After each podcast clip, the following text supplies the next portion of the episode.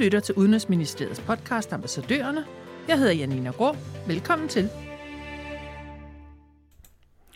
Oversvømmelse, overbefolkning og sammenstyrte fabriksbygninger. Bangladesh har siden oprettelsen i 1971 været med i FN's gruppe af mindst udviklede lande.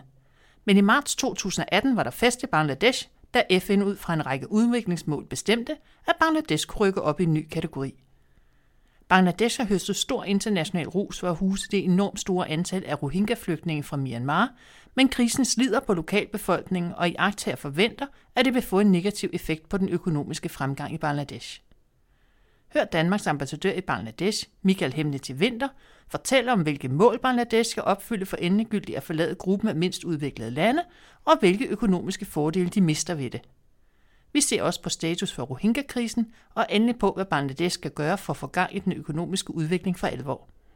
Velkommen til dig, Michael Hemne til Vinter, som er med på telefon for Dhaka. Tak skal du have. Hvilke mål skal Bangladesh opfylde for endegyldigt at vinke farvel til gruppen af mindst udviklede lande? Ja, udover de klassiske økonomiske mål, som er øh, mål på bruttonationalindkomsten per indbygger, så er der også nogle mål for menneskelig udvikling, som omfatter blandt andet niveauet for børnedødelighed, barselsdød og også befolkningens ernæringsforhold generelt. Det er nogle udviklingsmål, vi kender fra FN's forskellige menneskelige udviklingsindekser, og er ret vigtige for, om man kan bestemme, om et land graduerer eller ej. Når du siger graduere, er det så det, vi andre vil kalde rykke op? Ja, det er det. Det er faktisk at rykke op. En anden vigtig målemåde er landets økonomiske sårbarhed. Fordi de her kategorier, det er nogle kategorier, landene gerne skulle forblive i.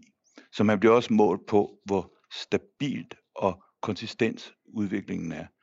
Det kan fx være andelen af mennesker, der bor i udsatte kystområder, hvor mange der er udsat for naturkatastrofer, koncentrationen af eksportsektorer, andel af landbrugsprodukter i eksportøkonomi, ustabilitet osv. i eksportsektoren.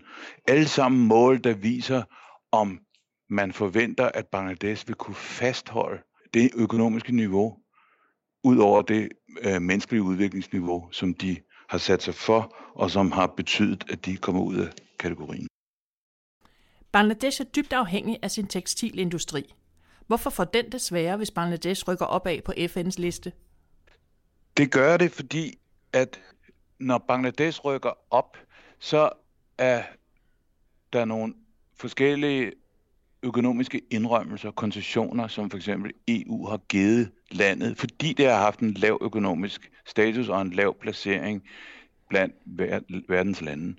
Og for eksempel markedsadgangen til EU for tekstilprodukter vil blive mere restriktiv. Der kommer også nogle andre økonomiske udfordringer, som ikke decideret er hæftet på gradueringen, men som er noget, der i øjeblikket finder sted i Bangladesh. Det er en hårdere og hårdere konkurrence i tekstilsektoren. Der er lidt for lave investeringer i teknologi og uddannelse af arbejderne i tekstilindustrien.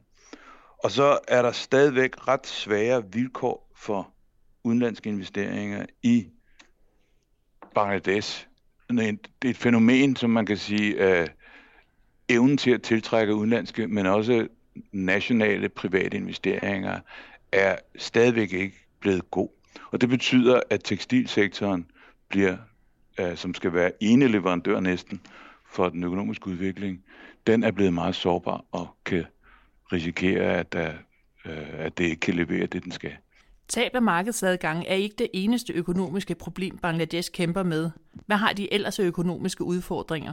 Bangladesh har en ret høj ungdomsarbejdsløshed, og de har haft svært ved at skaffe job til de her flere millioner mennesker, der kommer ind på arbejdsmarkedet hvert år. Og det hænger sammen med det, jeg nævnte før, at de private investeringer og rammeværket for private investeringer, især også for udenlandske investeringer, er simpelthen ikke godt nok i forhold til andre lande på samme niveau.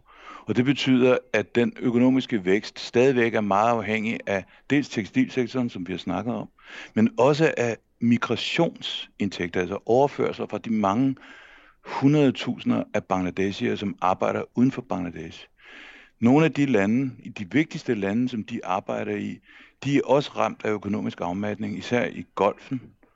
Og det betyder, at der kommer færre indtægter for dem. Så den her meget stærke afhængighed af en stor tekstilsektor, det har gjort, og vi frygter lidt, at Bangladesh bliver lidt for sårbar med sådan en konstruktion. Bangladesh blev ramt af en kæmpe flygtningekrise i 2017, da Rohingyaer i 10.000 vis flygtede til Bangladesh. Kan du give en kort beskrivelse af, hvordan de mange flygtninge påvirker Bangladesh? Ja, det er faktisk i 100.000. Det er nok en af de værste og hurtigst udviklende flygtningekatastrofer i verdenshistorien. Og de belaster enormt, fordi Bangladesh er i forvejen tæt befolket. Området er i noget, der hedder Cox's Bazar i det sydlige Bangladesh. Og det belaster miljøet enormt, fordi der skal findes plads til alle de her flygtninge, før man kan bygge de her flygtningelejre, som det i virkeligheden er. Der skal bygges infrastruktur, der skal bygges veje, og der skal skabes adgang for alle de mange organisationer, der hjælper flygtningene med at, at, at få mad og, og, og sundhed og alle de andre ting, som humanitær bistand er. Og det belaster miljøet meget. Og de lokale befolkningsgrupper, som bor der, de er presset, dels på grund af, at jorden, øh, øh, der bliver mindre adgang til jord og, og til dyrkning, men også fordi, at priserne på fødevarer øh, går op, samtidig med, at en del af rohingyerne øh, både er begyndt, og man også forventes at arbejde illegalt, og det presser lønningerne ned. Så det er sådan en lidt dobbelt, øh, en dobbelt øh, ramt befolkning, som er øh, i området. Så har vi de, den længere sigtede frygt, hvis flygtninge er nødt til at være om stigende kriminalitet, og også menneskesmugling, og helt ude i horisonten truer ekstremismen, når man har så mange mennesker, også mange unge mænd, samlet et bestemt sted uden håb om fremtid. Det giver også en frygt for, at der kan udvikle sig ekstremisme, og at nogle af de her mennesker kan rekrutteres til internationale terrororganisationer. Og her til sidst, hvor ser du Bangladesh om 20 år? Er de medlem af G20, eller har de stadigvæk ikke forladt gruppen af mindst udviklede lande? Man kan sagtens blive skeptisk over for Bangladesh, både når man bor her, og når man ser i medierne, hvordan Bangladesh ser ud, og når man laver sådan nogle beskrivelser, som vi har gjort, for eksempel om Rohingya-krisen. Det vi må også sige, og det er det, jeg holder min optimisme om, det er, at bangladesiske folk er nogle af de mest udholdende, jeg nogensinde har mødt. Og jeg tror på, at Bangladesh kan komme igennem krisen. De øh, kan være sårbare i en periode, men de gør i sidste ende det rigtige. Det er et stærkt, dynamisk og entreprenørielt befolkning, som har en stor vilje til at ville overkomme selv de vanskeligste udfordringer. Så jeg tror på, at vi kan få et Bangladesh, der bliver ved med at udvikle sig økonomisk. De har nogle store udfordringer nu, men jeg tror på, at de kan overkomme dem. Det var slut på podcast om Bangladesh. Hvis du vil vide mere, kan du følge ambassadøren på Twitter.